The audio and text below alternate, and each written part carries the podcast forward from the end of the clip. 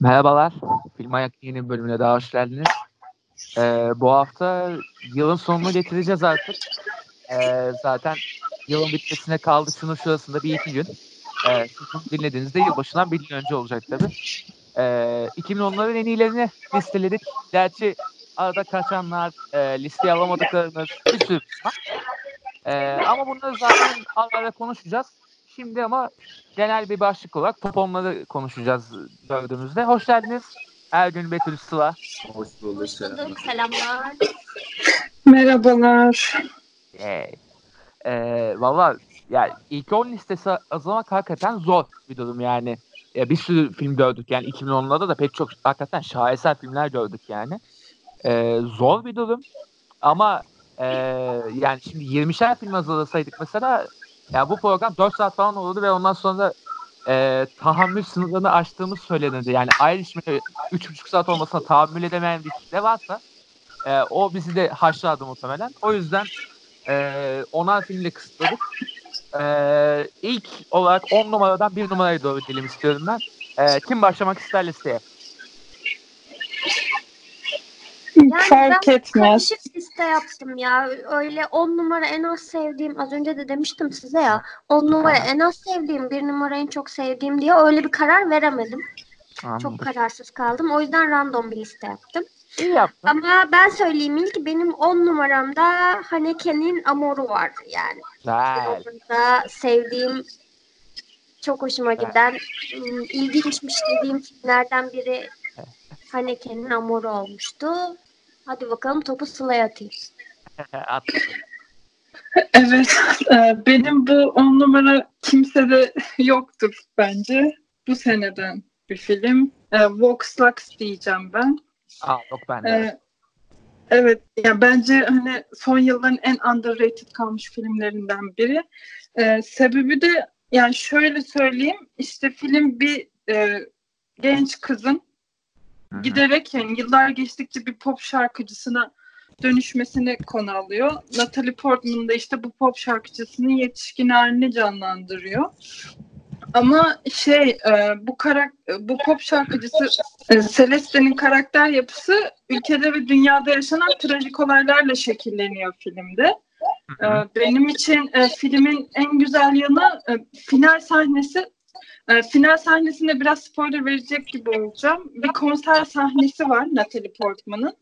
Bu çoğu film için e, safe choice olarak gözükebilir ama bence Vox Lux için hiçbir safe choice'luk bir durum değil. Tamamıyla çok radikal bir karar. Hani filmi ilk başta izliyorken çok farklı yöne gideceğini düşünüyorken film size bambaşka bir şey sunuyor. Beni bu anlamda şaşırtan, iyi anlamda şaşırtan bir film olmuştu. O yüzden 10 numaraya koydum ve müthiş bir soundtrack albümü var bu arada. Valla hakikaten o soundtrack ve son sahnesini ben de eee takdir ederim yani bayağı iyi bir sahne. Vox Lux yani eee, 2019 listesine ben mesela koyardım yapsaydım ama eee 2010'lar listesine mesela biraz eee, koymaya şey yapamadım. Eee buradan İşte- atıp Eee, pardon devam et Sıla. İşte aldığı o konser sahnesini finale koyarak aldığı o radikal karar benim bu filmi çok sevmeme sebep olmuştu. İyi de yaptın valla. Güzel film. Hakikaten güzel film. Doğru diyorsun. Eee Ergün? Evet. Benim de yani benim de aslında tam bir sıralamam yok. İyi O yaptın. yüzden 10. numaradan ben Boyhood'u sokuyorum. Güzel. Güzel tercih. Vay evet bak onu hiç düşünmedim. Gerçekten çok iyi filmdi. Ya bence 2010'lu yılların production yani çekim süresi açısından en özel filmlerin birisidir. Kesinlikle. Yani geçen de Irishman'imizi izledik Scorsese reisten. Ama bu Aynen.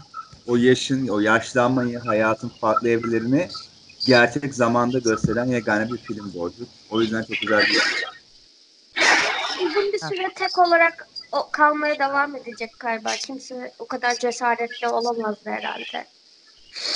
İşte şey e, Richard Linklater yeni filmini 20 yılda çekecek ya Boyhood'u işte 10 yılda falan 12 yılda çekti. Evet. Hani şimdi yeni filmini 20 yılda falan çekecek. Her sene bir sahne çekecek falan. Sinemada yeni şeyler denemeyi seven bir yönetmen Linklater. Ben seviyorum kendisini. Ben de Before çok seviyorum. zaten bir kaç sene? Bir, 9'ar senelerle çekiyor Before üçlemesini işte.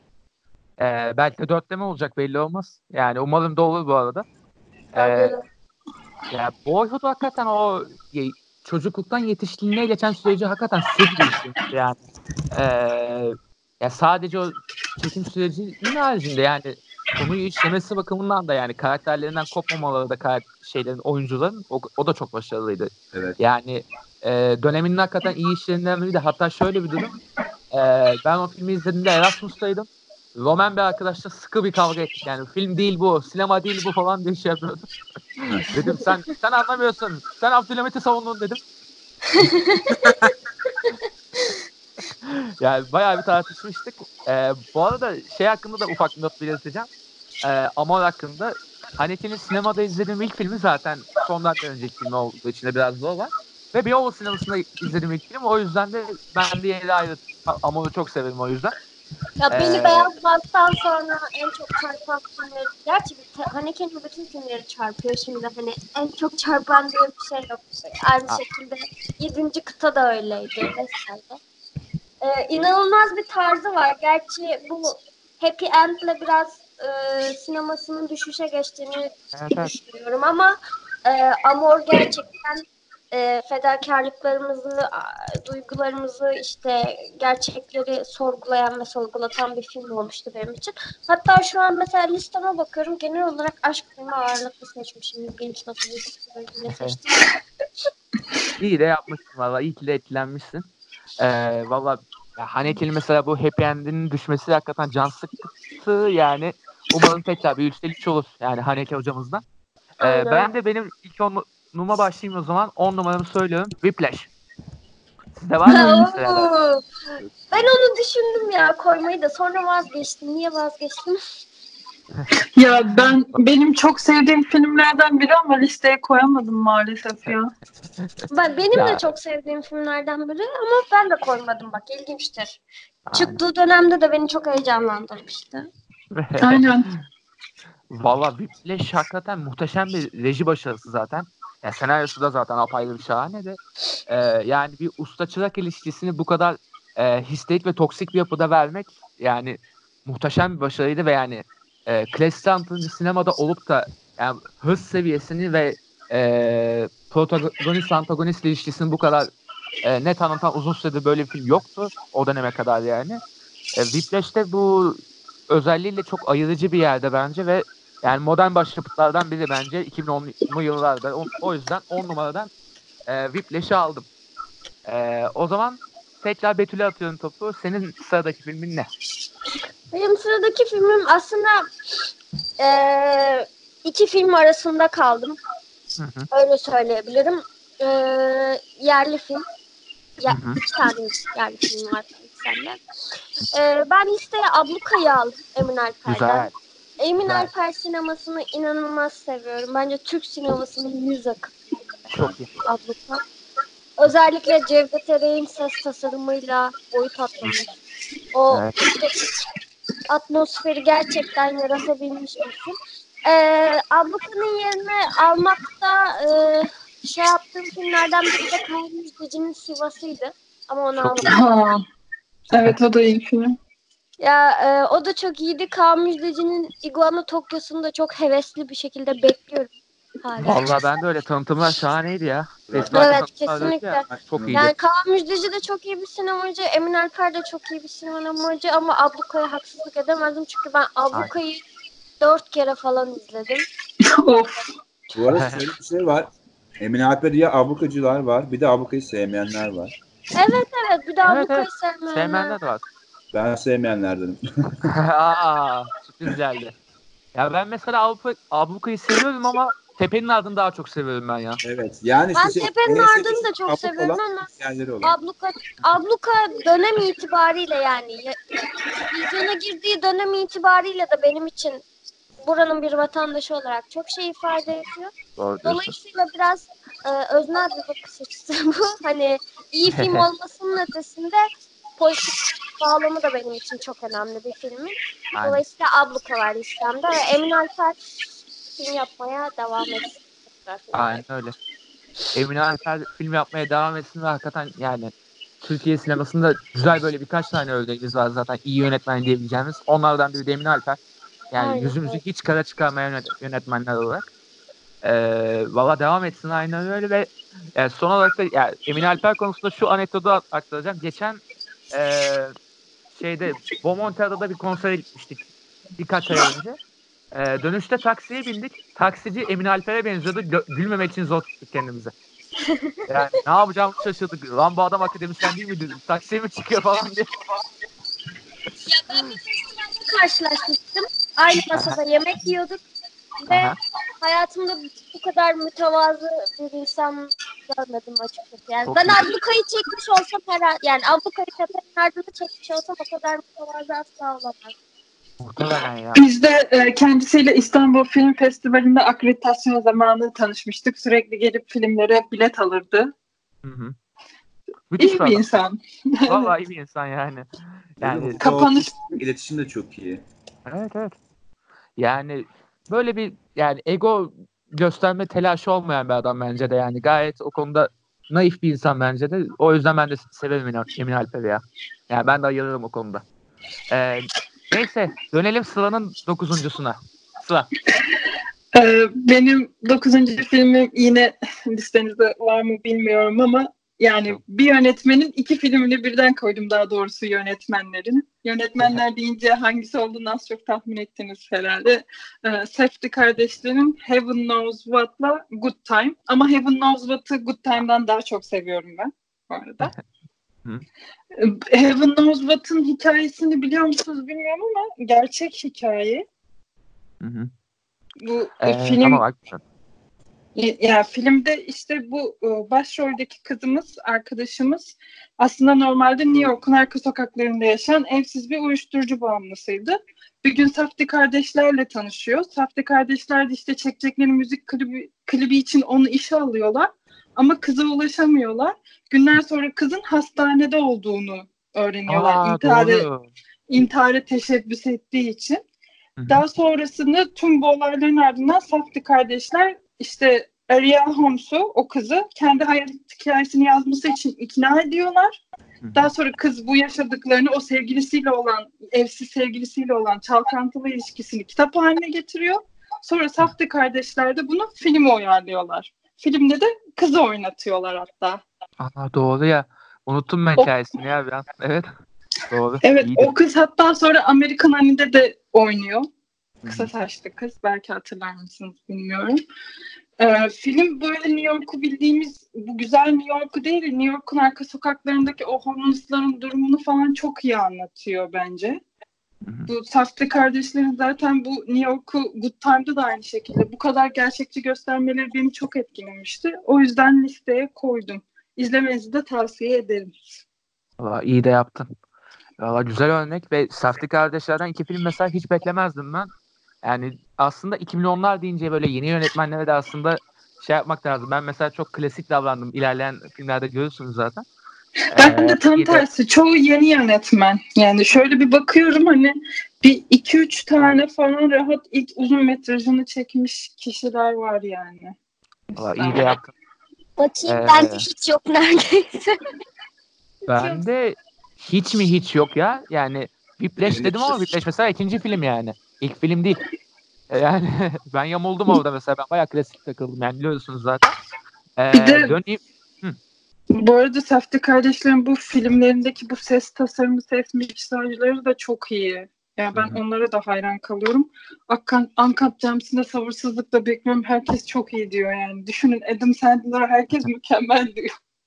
Vallahi öyle ya. Adam Sandler'ın bir de yani bugüne kadar performans sayı, iyi performans sayısı da bir ha.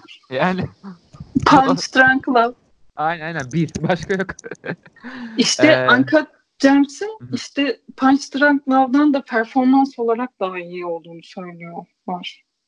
Vallahi umarım öyledir. Fragmanlar da öyle bir umut veriyor bu arada ya. Güzel dönüyordu yani. Ee, döneyim Ergün'e. Ergün. Evet. Ben, ben, ya bende şöyle bir şey oldu. Sen klasik dedin ya listene. Bende de ona benzer bir şey çıktı ve daha çok Avrupa sineması sevmeme rağmen filmin onların 10 filmi çıkardığımızda çoğu Amerikan filmi ortaya çıktı böyle anlamadığım sebepten. İlginç. Hadi Sen- bakalım. Aramızda kim geliyor? Blade Runner geliyor. Vay. Güzel. Aa, güzel. Yani Villeneuve abimiz. production olarak üst düzey bir şey. Muhteşem. Ve e, kim demişti bir röportajda yani bu kadar para harcanan en çok para harcanan art house evet. cidden öyle galiba yani. Hem şeyi maliyeti çok yüksek hem yapılan iş çok altı dolu ve sessizlik açısından doyurucu bir iş. Ve yani bir devam filminden beklenmeyecek e, özellikte aslında yani. Yani ilk filmin daha daha bambaşka bir versiyonu çıkıyor ortaya yani. İlk filmi sadece temel almış bir şekilde ilerleyen bir versiyon sanki. Ve bağlarını da çok iyi yansıtmış. Ne fazlaya kaçmış ne de çok arkada bırakmış. Yani. E, o zaman benim 9 numaramı atlayayım mı yavaştan ister misiniz? Evet. Tamam. E, benimki de klasik davranacağımı söylemiştim. Phantom Thread. Paul Thomas Anderson'dan. ya evet. Sizde var mı listelerde? Hangi film kaçırdım ben? Phantom Benim şöyle 6 numarada iki filmim var. Biri Phantom Thread, diğeri Aa. sonra söyleyeyim. Tamamdır. Ben Valla ben- sahnesinden Master vardı. Bende Aa. de master var. Ben Bu de arada ben Master 6 var. numaraya 3. film olarak Master'ı da koydum koyayım dedim ama sonra 6 numaraya 3 film fazla mı olur dedim. Phantom Thread'i seçtim. Bir de işte birazdan söyleyeceğim mesela. Altı numara neymiş öyle ya aslında 57. hükümetli bir parti partinin üstüne o ne ya öyle. Ne yapayım onlar da boşta kalmasın iyi yapmışsın iyi yapmışsın sıkıntı yok. Valla Phantom Thread ya zaten Paul Thomas Anderson'ın yönetmenliğine e, anlattığı hikayelere saygımız sonsuz kere sonsuz ve Phantom Thread'de de hakikaten e, bir sinemasal yaratı durumu hakikaten var yani. E, gerek kamerayı da kendi kullanması olsun artık kreatif kontrolü tamamıyla ele almış olmasıyla yani Daniel Day-Lewis ve e, öbür ablamızın ismini unuttum. E, orada da insanüstü oyuncular, oyunculuklar ve, ve metnin yani kadın erkek ilişkisinin böyle bir yine toksik yapıya dönüşmesiyle oluşan acayip bir film izledik. E, ve yani Phantom Thread de bence modern klasiklerden biri ve yani onu almadan edemezdim. İstiyorsan Sıla e, sen de Phantom Thread hakkında şey yap. E, senin o altı numaradan bir tanesini atmış olalım orada. Tamam evet Phantom Thread senin de dediğin gibi hem Paul Thomas Anderson'ın görüntü yönetmenliğini yapmış olmasından dolayı hem sinematografisiyle hem hikayesiyle aynı zamanda karakterlerin bu alt metinleriyle bence geçen senenin geçen senenin filmiydi Geçen değil mi? aynen. Geçen senenin en iyi filmlerinden birisi. Hatta geçen yani ilk üçe falan bile sokabilirim. O kadar seviyorum kendisini. Biraz da Daniel Day-Lewis'in son filmi olmasından dolayı da hem izlerken bir gözlerim dolmuştu. Onu da hatırlıyorum. Sinemada yalnız izlemiştim bu filmi. Çok acı. Ya kıyamam. Kıyamam. Aynen. Aynen. Özellikle bu şey Vicky Krieps işte Daniel Day-Lewis'in sevgisini canlandıran karakter. Beni Evet, evet. çok etkilemişti bu film boyunca bütün performansı. Hı hı. Çok sevdiğim filmlerden birisi. Valla O kadar iyi ki söyleyecek söz bulamıyorum. Evet evet yani söz bulamıyoruz da doğru. Ee, Paul Thomas Anderson filmleri konusunda ben Betül'e de topu atmak isterim aslında. Betül. Ya Korkma Anderson benim yumuşak karnım. Ee, evet evet. Phantom Thread mi? The Master mı diye çok kararsız kaldım ben de. Benim The Master etti. Ee, Phantom. Thread kesinlikle çok iyi. İyi ötesi bir film. Ama Aynen. herhalde yine e, politik bağlamından ötürü e, The Master'a gönlüm kaydı biraz. Çünkü The Master bence e, Philip Seymour Hoffman'ın da sayesinde inanılmaz e, yani anlattığı konu itibariyle unik bir film. Çok Aynen. o meseleye giren vesaire yok. E, şu an listeme bakıyorum ne kadar sorunlu toksik aşk filmi varsa benim de. Hepsi benim listemde gerçekten. İyi yapmışsın ya olsun canım yani 2010'larda zaten bu dönemi görüyoruz aslında yani. Ki benim de alamadığım birkaç tane var mesela bu konuda. Ee, bu arada The Master'ı alamadım, de, The Master'ı aldım, Phantom Thread'i alamadım demiştin ya. Ben The Master'ı da aldım. İki numarada The Master var benim. Vay. Ama Adım adım al. yani. Alın. Aynen öyle. Yani ya The Master da hakikaten o büyük şaheserlerden biri benim için. Yani bir derbi blok seviyesi olmasa da Listeler üstü olarak ilan edebilirim gerçekten yani. Herhangi bir listeye almaya gerek yok yani. Zaten orada demirbaş olarak vardır en iyisinden. Kesinlikle kesinlikle. Ee, Thomas ama- Anderson'ın her işi mükemmel değil mi arkadaşlar ya? Gerçekten. Her filme ayrı bir güzellik yani. Aynen. Ben onun ilk dönem filmi işte Bugün Arts'tır, Magnolia'dır falan onları da çok severim. Yani Hitler Stories'i çok iyi. Evet. Ben şeyi de çok beğenirim. Inherent Vice'ı da çok beğenirim. Benim şey Aynen, ben onu da-. Ben onu da çok ben- beğenirim. Ya benim şey koyabil- koyduğum tek nokta birlikte ben e, Paul Thomas Anderson sinemasının en zayıf filmlerinden biri olarak görüyorum. Aynen, aynen. Ee, o zaman geçiyorum. 8 numara Sıla. Betül'de ha. Tamam. Söylüyorum. Geçen senenin olay filmlerinden bence son 10 yılın olay filmlerinden Lee Chang-dong'un Burning. Oo güzel. Çok iyi, çok iyi. Güzel. Ya bu filmi listeye almasaydım var ya öbür dünyaya gözüm açık gidebilirdi gerçekten. Yani o kadar söylüyorum size. Ve filmin Türkçe çevirisi adına o kadar uygun ki yani ilk defa hani doğru bir çevirme yapmışlar. Şüphe diye çevirmişlerdi. Aynen. İşte bu ana karakterin e, gelgitli halleri, izleyici işte filmin işte o kızla ilgili hani acaba doğru mu değil mi olaylarına çok sokması izleyiciyi de hem izleyiciyi hem ana karakteri kendi içinde böyle bir şüphede bırakması beni tüm film boyunca çok etkilemişti. Bir de bu e, film Haruki Murakami'nin kısa bir öyküsünden uyarlanıyor. Ama hani öyküyü birebir uyarlamak yerine Lee Chang-dong kendinden de bir şeyler katmış. Ya benim Aynen. filmle ilgili en çok sevdiğim şey o, o oldu. Geçen Zaten sene ben serbest uyarlama her zaman için motomot bir uyarlamadan çok daha tatlı olabiliyor yani. Kesinlikle. Aynen, aynen. Aynı şey işte geçen konuşmuştuk ya Anayurt Oteli'nde de öyleydi. Hani direkt birebir uyarlama değil, yönetmenin de kendinden bir şeyler katması ve filmde şöyle bir şey var. Filmin bir noktada bittiğini düşünüyorsunuz. Hani işte bu camdan geniş açılı çekim aldığı nokta sonlara doğru. Ama film onun üzerine bir 15-20 dakika daha devam ediyor ve bence hani mükemmel bir final yapıyor. Tam dediğim gibi izleyiciyi o şüphe içinde bırakıyor. Oyunculuk performansları müthiş. İşte Yeun, işte Walking Dead'den falan filan biliyoruz. En tanıdığımız oyuncu. Oradaki kızın da oyunculuğu bu arada çok iyi ki ilk oyunculuk denemesi. İşte o üçlünün o gün batıyorken ki o meşhur sahnesi falan. Ya sinematografisiyle de mükemmel bir film. Bu filmi listeye almasaydım olmazdı bence. Evet, evet. Ben de yani şey olmak kısımdaydı. Alamadım listeye ama Ha. adı anılmaya değerler köşesinde baş köşede yani. Aynen. Vallahi beni de listeye alamadıklarım arasında sayarım. Ee, yani e, pek çok kaçırdığım film var zaten o da onlardan biri. Ee, Ya işte bu şey son yıllarda Güney Kore sinemasından hani bu kadar müthiş filmler çıkması gerçekten çok iyi değil mi? Bu sene işte Parasite çok hype'landı. Evet. Geçen sene Burning de çok konuşuldu ama Parasite kadar hype'lanmadı. Oscar'a da aday olmadı. Gerçi Burning akademi için fazla sanatsal bir film. Orası ayrı bir olay da. Ya bence ödülleri bu olmalıydı. Evet.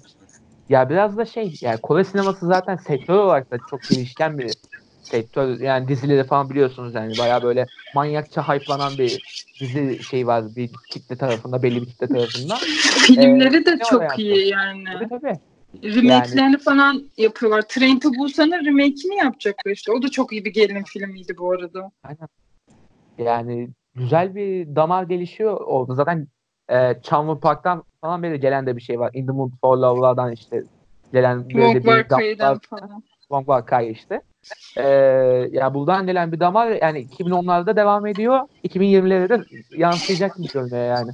Hakikaten Kore sineması çok yani acayip bir şekilde iyi olacak gibi görünüyor. Yani iyi yolda ya zaten iyi ve daha da iyi olacak gibi görünüyor.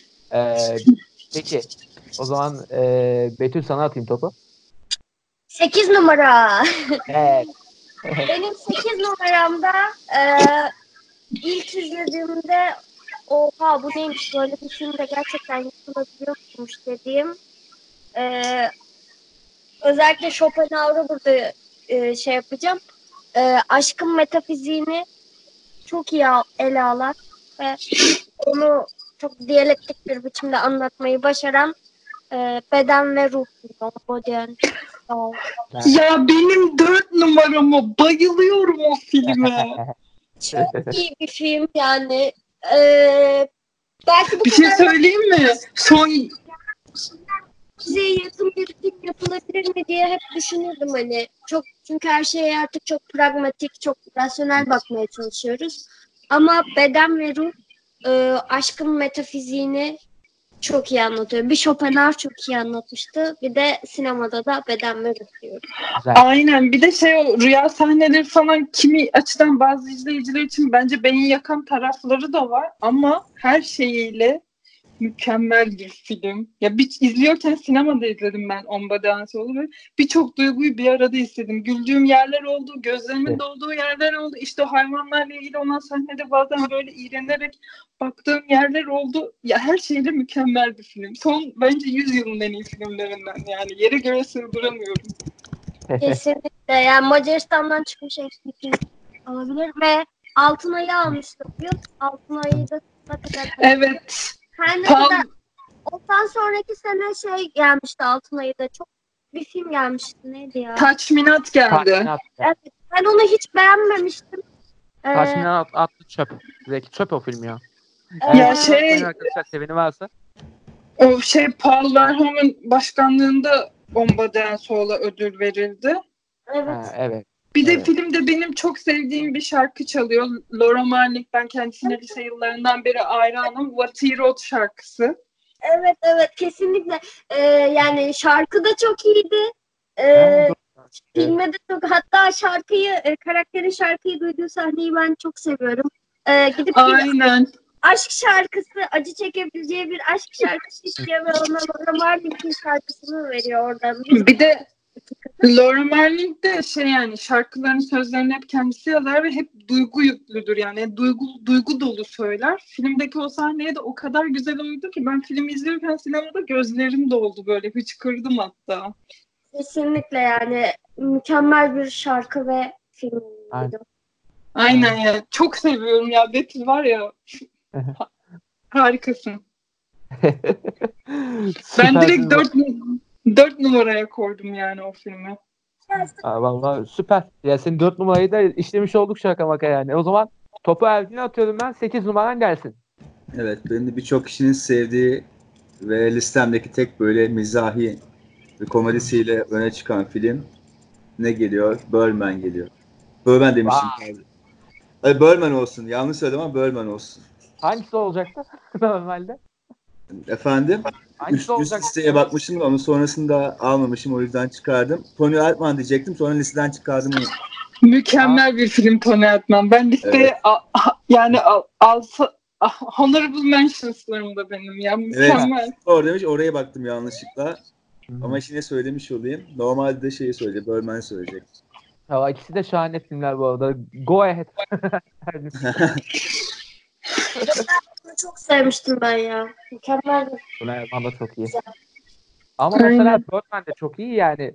Birdman'e yani kötü diyebilecek biri var mı bilmiyorum yani anlamıyorum mesela. ama Yani, Ya sizce şey Birdman şey değil mi? Michael Keaton'ın hani fi- filmografisinin oyunculuk kariyerinin bir metaforu gibi. Evet evet. Tabii ondan yararlanmış evet. Aynen. Bir de daha sonra Michael Keaton'ın işte Spider-Man'de Vulture'ı oynaması Evet, falan. evet, evet. Çok ilginç bir kariyer. Ben bu arada Michael Keaton'ı da çok severim. Yani Batman halini bile severim. Öyle söyleyeyim size. Yani şaka bir yana adamın hakikaten muhteşem bir kariyeri var. İnişleri çıkışları ve yani adam bir anda iki tane en iyi Oscar, en iyi film Oscar almış filmde oynadı yani 2014-2015. Yıktı ortalığı yani. Fakat Birdman'daki Edward Norton karakter, e, Edward Norton performansına da dikkatinizi çekmek isterim. O da çok. Aynen. Comeback'le bir comeback ya. Abi de yani oyunculuk yapan insanların özellikle zaten böyle hayran olup dönüp dönüp izleyebileceği bir film. Tüm oyuncu arkadaşım benim hayran filmi böyle. öyle. O gözle izleyince de bir de film insanın gözüne daha. Peki, Aynen. Ya hem bir karakterin iç yapısına dönen bir yapısı var hem bir de yani sıkı da bir sektör eleştirisi aslında yani. Ee, eleştirmen karakteriyle Edward Norton'un karakteriyle veya adamın ee, yani yeni bir deneme yapmasına izin vermemeleriyle vesaire. Yani hakikaten o eleştirileri de doğru bir noktada ve teknik olarak zaten muhteşem. Yani Inarritu'nun o plan sekans izlenimini ver- verme e, çabası müthiş bir başarıya ulaşmış. Zaten Lubesti ile var yani biliyorsun. Evet. Her şey var ya lan bizimle. ee, o Tony Er- Erdman'ı da övdük zaten de. Ee, o zaman ekleyecek başka bir şeyiniz yoksa ben de 8 numarayı atıyorum ortaya. Ortalık karışabilir mi? Buyurunuz. Tamamdır. Mad Max. Aa, aa, benim altı numaramın diğer filmi Fury Road. Evet, Free Road. De. Ee, benim sizde de var mıydı numaram abi o. mentionlarında? Betül sende var mı? Bende yok ya. Bende genellikle Avrupa sineması ağırlıklı var. Yani Hatta çok Amerika'dan şu an bakıyorum bir tek Master var. Valla bende işte 8 film Amerika'dan geldi ya şaka bana. Ben biraz Amerikancı davrandım. Ee, lanet olsun kapital olarak. Mad Max çok iyi. Aynen. Evet ya bir kurgu ve yönetmenlik arkası gerçekten ve son 10 yılı hani damga vuran bir film. Kesinlikle öyle. Açık izlemiştim Mad Max'i gerçekten. Yani ki önceki Mad Max'leri de düşününce yani aksiyon filminden biraz daha iyidir falan diye düşünmüştüm ben ama yani filmi izleyip görünce yani e, muhteşem bir altyapı e, ritim şaheseri ve kurgu şaheseri ve yani muhteşem bir reji yani George Miller seneler sonra dandik animasyonlardan buraya gelmesi yani muhteşem Bu arada bir- evet Mad Max'in de hani çok uzun geçen bir prodüksiyon süreci var. O gerçek Evet. mekanlarda o çekim yapmaları, şeyleri falan. Ve oradaki gitar çalan karakter çok iyi değil miydi? Evet, ya ikonik bir karakter o yani.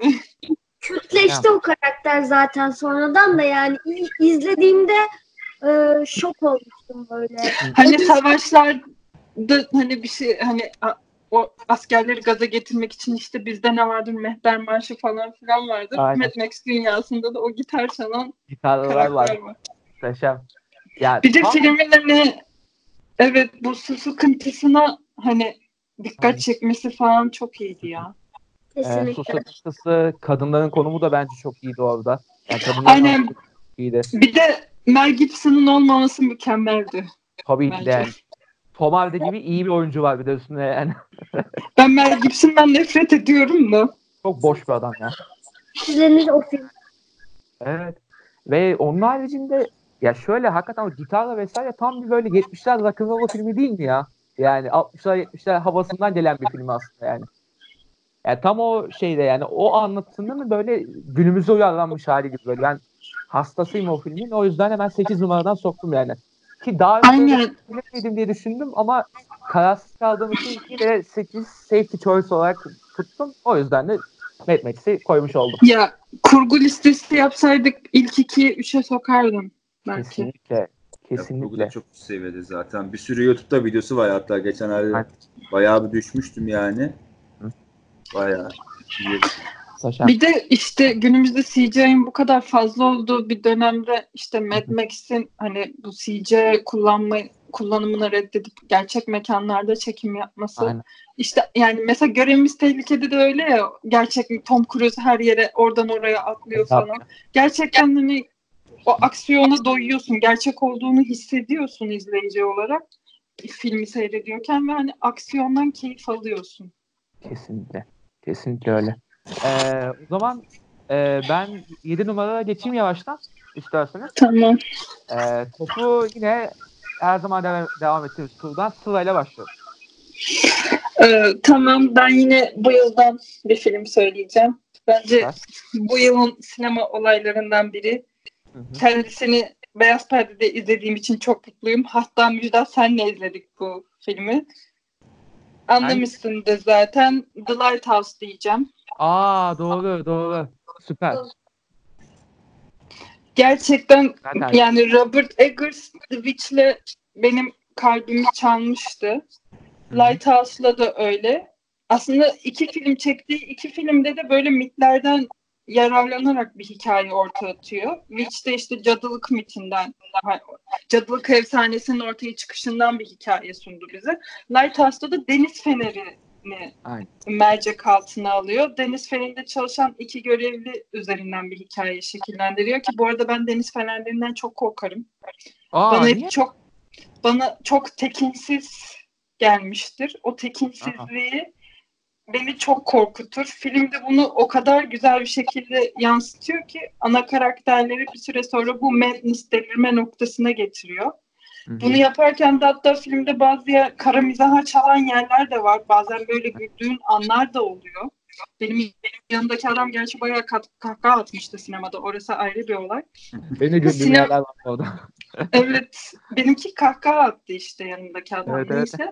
Sinematografisi de tam kare formatında yanlarda. Ve şey Robert Eggers çekiyorken eski Sovyet makara, makaralarını kullanmış böyle bu Evet. 1930'lardan kalma falan. Ve şey bu filmde de Freud yani okumaları çok açık yerler var bence ama bence hem sinematografisiyle diyalog, diyalog kullanımıyla çok sanatsal diyaloglar var filmde. Her şeyle bence son yılların en iyi filmlerinden biri. Listeye koymazsam çok üzülürdüm. Valla çok da iyi yaptın. Ben de biraz bir şeyler eklemek istiyorum Lighthouse hakkında.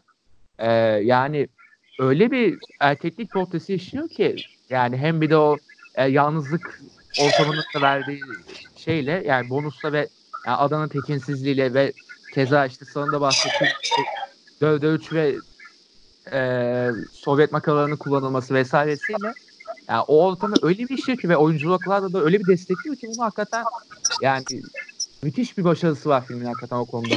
Ee, Robert Pattinson bu filmde kendini aşmış bence ya. Gerçekten. ya oyuncu olduğunu ispatladı hakikaten yani iyi oyuncu hakikaten yani zaten Good Time'da da görmüştük aslında. Aynen. Yani Roma'da da görmüştük de yani burada da iyice aştığını ispatladı hakikaten ve e, ben şeye de çok benzettim aslında e, finali çok iyi yapılmış Sarmaşık film Sarmaşık'ın finalinin bin kat daha iyi olduğu versiyonu bence bu. Hmm, Sinan Biraz da hocam- anlamında. E, Sarmaşık'ta da aynı bir ortam vardı ya. Evet. Bak bu yorumu doğru buluyorum bence. Eyvallah. Şey, bu Lighthouse'da işte o Deniz Fener'in o tekinsizliği çok iyiydi. Bir de biz Müjdat'la filmi gece 11.30 seansında izledik.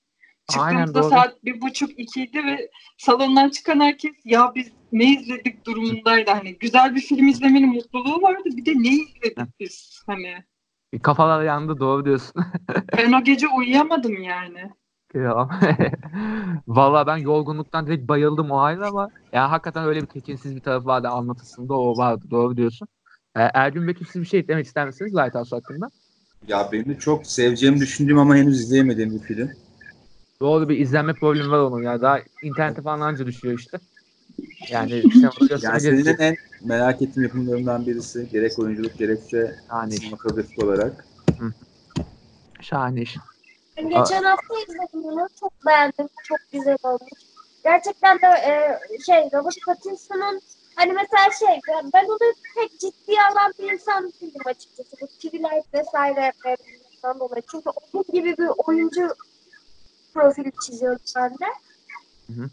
Ama gerçekten e, yani o gerilimi şeyi çok iyi yansıtmış. Çok iyi bir oyuncu ve iyi şeyler de yapacak gibi geliyor yani. Lighthouse'dan sonra Evet bir Batman geliyor zaten. Aynen. İşte Tenet var ama Batman performansını çok merak ediyorum. Yani Christian Bale'la üstüne, üstüne çıkacak bir performans da verebilir yani. Bu arada potansiyelin bayağı yüksek olduğunu gördük artık Pattinson'ın yani. Evet Zaten- bir de filmin yönetmeninden Matt Reeves'ten ben çok umutluyum. Yani Tamam. güzel bir Batman filmi olacağını hissediyorum. Çok çalışıyorlar üzerinde çünkü. Aynen, aynen. Kadrosu da bayağı iyi olacak deniyor. Göreceğiz bakalım. Ee, Evet. O zaman topu Betül'e atıyorum. Betül. geldik değil mi? Evet. Evet. Şimdi 7 numaramda yine ruh hastası iki aşığın filmi. Muhteşem. Ee, yani Paul Pawlikowski'den aldım filmi. İdasını çok sevmiştim. Çok beğenmiştim. Cold War ya. Allah'ım. Cold War aldı. Ya şu an çok mutsuz oldum Cold War aldığım için. Ben de atmıştım abi. Maintenance'larda. Evet, evet. Ee, bilemiyorum. Yani çok güzel bir isim seçmedi. Çok iyi bir film. Yaşam. Çok iyi. Ee, çok iyi. Böyle konuşma atmosferi çok iyi. Yani gerçekten Pavel Pavlikovski. Vida da beğenmiştim. Çok beğenmiştim Vida da. Bu filmde. Vida'nın intihar sahnesi benim favori sinema sahnelerimden biridir yani. Aynen. Aynen. Çok severim. Mesela İdo'da işte e, inanç gerilimi, inanç e, karşılaşması vardı işte. E, burada da aşk üzerinden aynı şeyi yapıyor ve işte işte kapitalizm üzerinden aynı şeyi yapıyor. Çok güzel bir filmi gerçekten. Hala izleyebilirim yani. Bir Üç kere falan izledim zaten ben onu. Sinemada izledim sonra evde izledim. Yalnız kalmıştım canım sıkıldı bir daha izledim. Ama hala izleyebilirim. En iyi aşk filmlerinden biri Bedel Bebek'le birlikte. Aynen. Yani Evet ya. Ben On Beden Soul'u daha çok seviyorum ama evet Cold War'u da yani seviyorum. On Beden Soul benim için çok başka. Valla ben de Cold War almadığım için şu an pişman oldum. Ee, yani bir an dü- düşünmüştüm aslında. Hadi bunları alayım dedim ama Cold War almadığım için pişman oldum ne yalan söyleyeyim. Ve yani hakikaten muhteşem bir filmdi ve bence e, 2018'in de en iyi filmiydi yani açık ara. Ee, onu da söyleyeyim. Yani hakikaten muhteşem bir aşk filmi ya. Hem politik olsam da bu e, imkansız aşk gibi olan aşkı birleştirmesi muhteşem bir olaydı yani. Yani ben de unutamıyorum. Unutamıyorum.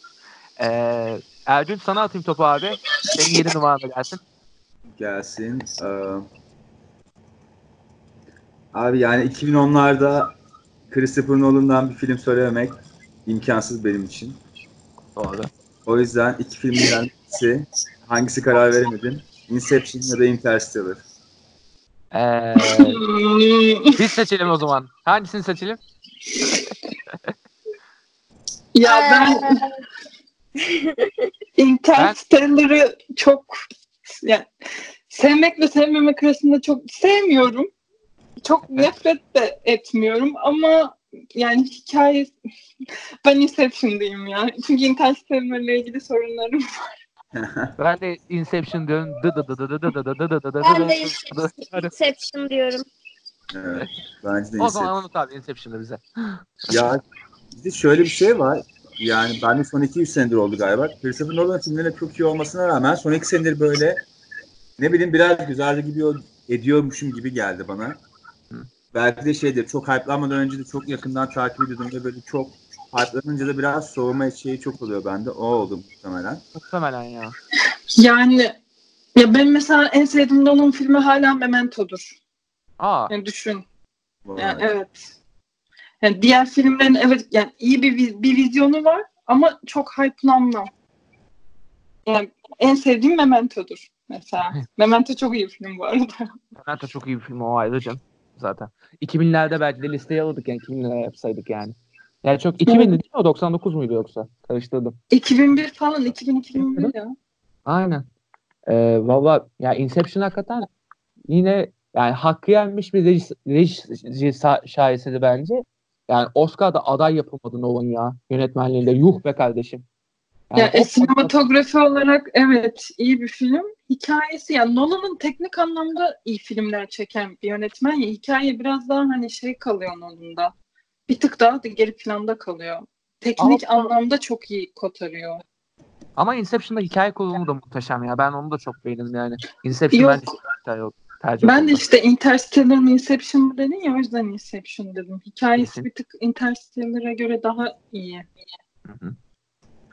Valla yani Christopher Nolan da geldi şu listeye. Valla çok mutlu oldum ya. Ben almamıştım. Ben de yani niye almadığımı düşündüğüm yönetmenlerden biri olmuştu.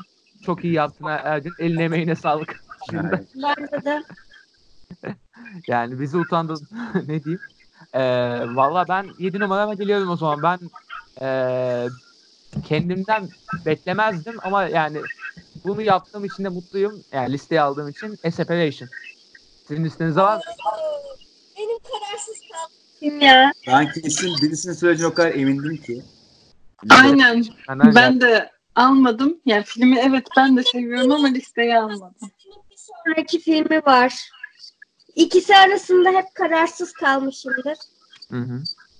E, ikisi de beni sinemada e, yerime muzlayıp bırakmış, salondan çıkartmamış filmlerdir gerçekten. Gerçi Aşağı Ferdi'nin tüm filmlerini seviyorum. Everybody Knows hariç. Everybody olsa hakikaten kötüydü ya. Yani cidden Ama kötü yani. Separation gerçekten çok güzel bir film. ya. Çok, Ya, çok iyi bir yani, film. yani bir e, ilişkiyi metne dökmek ve sonrasında filmi dökmenin yani e, ben bu kadar iyi bir yöntemini birkaç tane gördüm işte. Yani Cold War mesela öyle ve yani İran'da o politik yapıyla birlikte an- anlatması da yani bir gidiş hikayesi anlatmasıyla da çok yani apayrı bir yerde bende. Yani e, şu anda mesela bu ülkeden de çıkabilir bir separation aslında çünkü gitme hikayeleri artık daha çok mesela ülkemizde ve yani bu psikoloji altında daha da çok sevmeye başladım Separation'ı. O yüzden apayrı bir yere koydum Separation'ı ve 7 numarayı aldım arkadaşlar. Ve o dönem e, Separation'ı izledikten bir sene sonra Farhadi Boğaziçi Üniversitesi'ne gelmişti. Söyleşisine kaçak girdim. Ondan o da benim hatamdır. Onu da aktarayım. E, geleyim 6 numaraya. Sıranın 6 numaraları. O zaman gelsin. Ben söyledim ama yani belliydi zaten. Biri Phantom Thread, biri Mad de onun yerine Aa. başka bir film daha söyleyebilirim. Yok yok tamam tamam doğru seninkileri işledik ya doğru. ben The Master'ı da sokar mısın diye düşündüm. The Master'ı zaten ben de konuşuruz. Ya. İki numarada ben de düşündüm.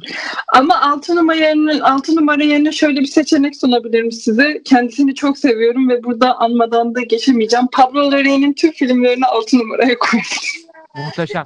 Süper. Valla güzel opsiyon kullandın. Seni tebrik ediyorum. Hatta sen şey dedin ya hani Ask Aşkar Farhadi için kendi ülkesinin tarihini işte filmlerini iyi yansıtan. Pablo Larraín de bence öyle bir yönetmen. Özellikle bu Şili'nin bu diktatörlük dönemindeki, bu Pinochet dönemindeki şeylerini filmlerine yansıtıp bunun üzerinden bir kurgusal bir hikaye çıkartması da çok yani kendi alameti fabrikası. Kendisini çok seviyorum, hayranım. Bu son filmi Emma'yı da çok beğendim ki beğenmeyenler olmasına rağmen. Hani Emma'yı izleyin bir üzerine konuşalım. Bence hani ayrı bir podcast bile yapılabilir yani. Ha. Kendisine hayranım. Buradan da bunu belirtmek istiyorum. Süper. Duy sesimi Pablo. Laray'ın hastasıyız ya. Ya Jackie filmini filme benzeten adam olmasıyla birlikte yani yani adamın iyi yönetmen olduğu zaten gözümde aşikar. Emma'yı da merak ediyorum ayrıca. O zaman Betül'e geliyorum. Betül senin altı numaran ne? Benim altı num- numaramda Roma var. Ben Roma'yı Vay. çok beğendim. Aa evet çok çok iyi bir film ya. O da çok iyi. Yani Hem kadrajları çok iyiydi. Aynen. Gerçekten Netflix'in en başarılı yapımlarından biri. kesinlikle. Yani çok güzeldi. İzlediğimde o kadın hikayesi bana anlatmak istediğim şeyler açısından çok fazla fikir verdi açıkçası. Beni üretmek için çok fazla itekleyen bir filmdir o. Evet. altı numarada canım Roma. Çok güzeldi. Aynen. Bir de Alfonso Cuarón'un kendi hayatından da izler taşıyan bir film. Evet. 70'lerin bu Meksikası. Bir de ben üniversitede Latin Amerika tarihi dersi alıyorken işte bu 70'li yıllarda Meksika'da bu öğrenci eylemleri diye bayağı bir olaylar olmuştu. Acaba fi- film izlemeden önce bunu filme yansıtacak mı diye düşünürken Alfonso Cuarón direkt filmdeki ana karakteri hop o olayın içine sokmuştu. O açıdan da beni çok etkileyen bir film olmuştu. Ya ben de Roma'yı şu yönden severim. Yani hem Cuarón'un tam bir otele dönüşmesinin filmi hem bunu görmek beni çok sevindiriyor. Yani bu dönemde hala otel sinemacıları görmek ve e, onun üzerine yani Cuarón'un böyle Fellini'esk bir yapıda bir film çekmesi de beni çok mutlu etmişti. Yani bir yandan bir Fel, Fellini tarzı da hissettiğim için Cuarón doğumda o da beni çok çok mutlu eder bu filmde. O yüzden ben de bayağı severim filmi ama listeye almamak gibi bir ayıp daha ettim. Honorable Mentions'larımız bayağı birikti. Benim de Ee, iki numara. Ee, senin kaç numaran verdi Roma? Efendim? Senin kaç numaranda Roma? Ya sıralamamıştım ama yani Şu an 5, yani açtık. 4 falan diyebilirdik. Bu arada ya Alfonso Cuarón çok ilginç bir yönetmen değil mi? Harry Potter serisinin en iyi filmini bile çekti yani. Azkaban evet yani çok acayip işleri var hakikaten. Yani Bir onu gibi- bir de aynen Yani Harry Potter'ı bir de- aynen Harry Potter bir de İtimama Tanrıyen'den sonra çekti diye hatırlıyorum. Evet o da ya. çok iyi bir filmdir bu arada. Çok radikal ya bu kariyer. Ya denemekten korkmuyor Alfonso abi ya. Onunla hiç şüphemiz yok yani. Ya, Gravity'den sonra da Roma geliyor yani. Aynen. Çılgınlık yani. Normalde Gravity'den sonra bir yönetmen Spielberg'e dönüşür diye beklersin ama Roma geliyor falan yani. Yani çok acayip bir iş. İstiyorsan Ergün senin altı numaraya Roma'yı çekelim. Roma'yı komple bir şey yapalım böyle değerlendirelim istersen. Sana atayım topu. Yani sen bahsettin mesela bu Ferinescu öğeler var evet çocukluğundan ve bunları aktarırken de genelde Alfonso'nun çok şeyi sevdiği, plan sekansını sevdiği için ve yine bir çocukluk ve geçmişe döndüğü için bazı bazı kısımlarını planlarında bana Tarkovski o Evet, destek de verdi açıkçası. İlk sekansı zaten başlı başına bence çok iyi bir şeydi vardı. Hı hı. Ee, süpürme sahnesinde. Aynen. İlk açılıştan zaten kendisini içine alıyor böyle. Sonrasındaki o kadın tartışması olsun, nostaljik duygusu olsun, bunun aktarış şeklindeki seçtiği framing olsun. Yani, yani bir deneyimdi bence. Aynen öyle. Yani bir modern başyapıt daha geldi vallahi şaka bir yana. Yani Netflix'in bence ilk başyapıtı bu ve yani izlediğim için hakikaten mutlu olduğum filmlerden biri daha yani Roma ayrıca yani. Ee, hem sinemada hem Netflix'te aynı anda vermişlerdi. Ben e, sinemada değil de Netflix'te izledim. Böyle bir hainlik yaptım. Ben de tam tersi ilk gün sinemasına gittim. Süpersin. Yani doğru karar veren sen, yanlış karar veren benim bu konuda. Veresiye satan peşin satan gibi oldunuz ya. Aynen aynen. ben şu an veresiye satıp da böyle kafasını duvara vuran adamım yani. ya, neyse. Ee, o zaman geliyorum benim altı numarama arkadaşlar. Ee, Manchester by the Sea. Vay. Ne? Ben duyamadım. Manchester by the Sea. Ha evet. Casey Affleck'i sevmem ama Manchester by the Sea kariyerinin en iyi performansı. Bunu da inkar edemem. Kesinlikle, kesinlikle öyle. Ya zaten bir kere Casey Affleck'in e, Ben Affleck'ten 10 bin kat daha iyi oyuncu olduğunu ispatlayan film. Orası kesin zaten. Orası ta en başından beri belli. Kesinlikle öyle. Z- zaten ben Ocean serilerinde bile çok beğendim Casey Affleck'i. Bir de üstüne ya bu, bu film zaten artık e, adamın önüne öyle bir alan açılmış ki oyunculuk konusunda ve muhteşem bir oyun. Ayrıca yani metin metnin muhteşemliği yani. E, Amerikan sinemasındaki en böyle e, iyi senaryolardan biri yani şüphesiz yani en iyi orijinal senaryolardan ilk üçünde beşinde de herhalde 2010'lu yıllardaki ve yani Kenneth Lonergan'ın kalemi çok güçlü bir yazı senarist ya. muhteşem. Gerçekten. Yani de derecesini almış bu arada. Yani e, filmin ilk tasarım aşamalarında yönetmenin Matt Damon alacağı konuşuluyormuş şu an. İyi ki de Matt Damon olmamıştı. Tamam Matt Damon iyi bir insan olabilir ama iyi bir yönetmen olduğunun garantisi yok. Yani iyi ki de Kenneth Lonergan'ın elinden bu yapıtı izlemişiz ve yani e, içime oturan filmlerden biri ya. O o izlediğim gün bayağı böyle bir kalkamamıştım hakikaten yani izle, izledikten sonra bir çarpan filmlerden oldu yani Manchester by the Sea. Vallahi öyle yani. Hatta afişi de var bende bu arada. Onu da günün birinde böyle bir eee, güzelce bir çerçeveleyip asmayı planlıyorum. Böyle bir sergilemek istiyorum yani elimde. Evet. Hatta Casey Affleck bu filmden aldığı hype'le kendi bu taciz olaylarının üstünü de çok güzel kapattı. Ben biraz o Evet, yüzden evet. Casey Affleck'e karşı bir tepkiliyim O de. Ama evet filmdeki performansı çok iyi. Yani. Aynen. Bunu inkar edemem. Tabii ki yani Affleck'in saçma sapan salak işlere girişmiş olması ya üzüyor tabii. Bir de bu filmden sonra daha da ayyuka çıktı olduğundan tatsız durumlar ama yani bu filmi de izletmiş olduğu, izletmiş olduğu için en azından yani bir tane iyi noktası var hayatında diyebiliyoruz en azından. O öyle geçeyim ben. Ee, gelelim 5 numaralara madem Sıla. Ay ben yine bu seneden bir film söyledim. Aslında az çok tahmin edebilirsiniz. Her yerde hype'lanıyor. Ben de hype'layanlardan biriyim. Tahmin edebiliyorum az çok galiba. Evet. bakalım. Portrait of a Lady on Fire Evet, diyeceğim. Ama arkadaşlar yani bir de ben bu şeyi öğrendikten sonra filme daha farklı gözle bakmaya başladım ki bunu bu hafta öğrendim. O yüzden de listeye koyayım dedim.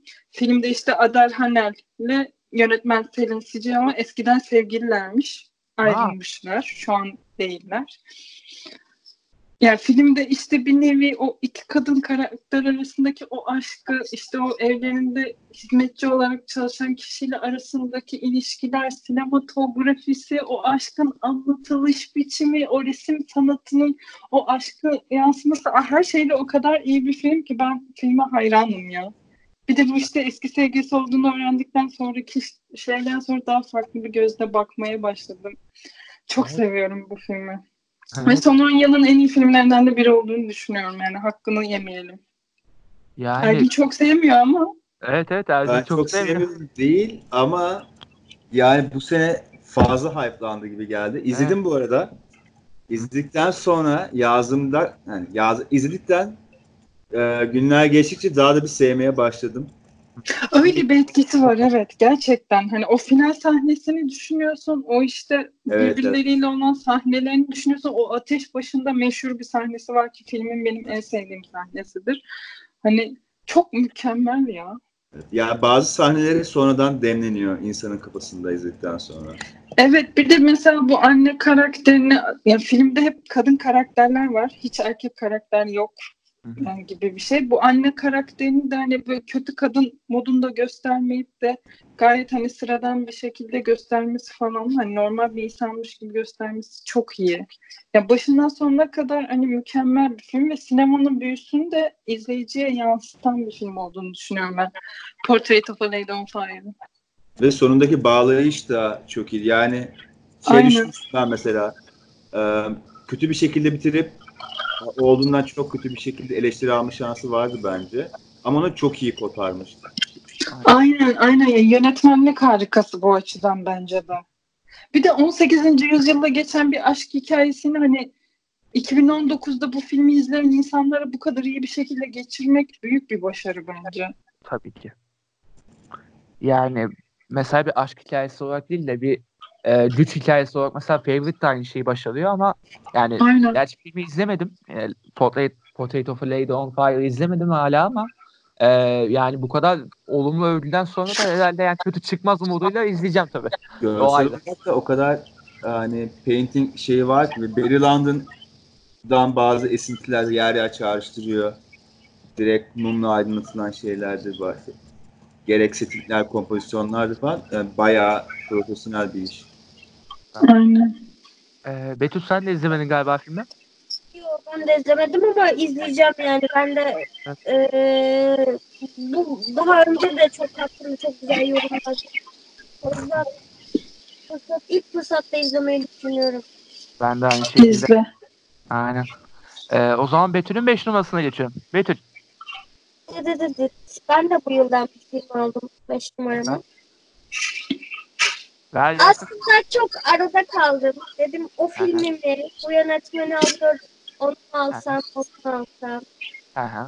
Hani ama yönetmen de çok.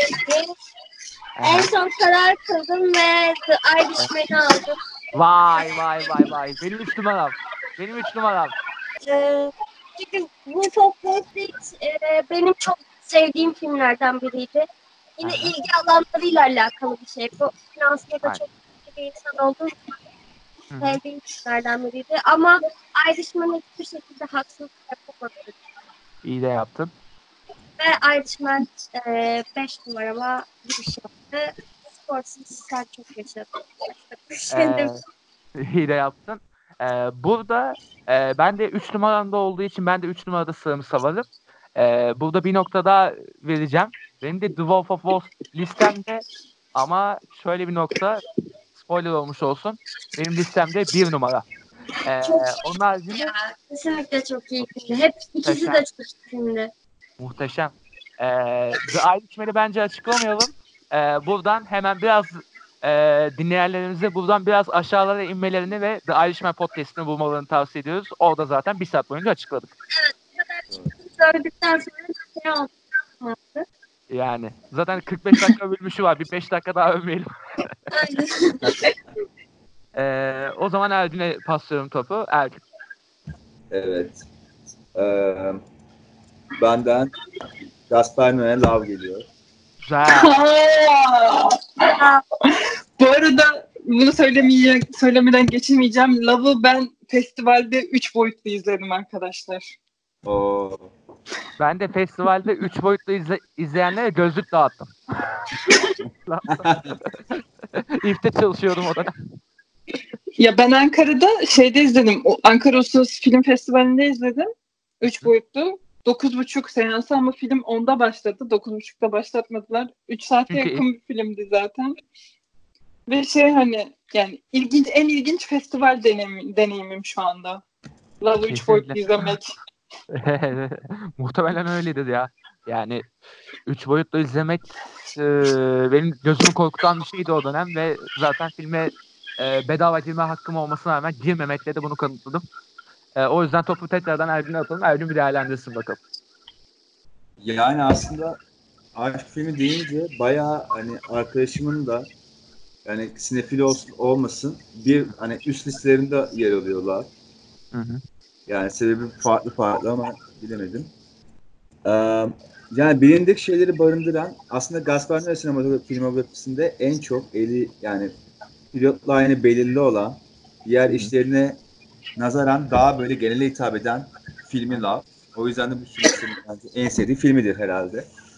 Evet bir, bir de Climax çok seviliyor yani Türkiye'de. Evet. Climax'te daha da genel hitap ediyor. Bir de şey Climax vizyona girdiği için de biraz orada şey Evet. Girdi mesela. Evet.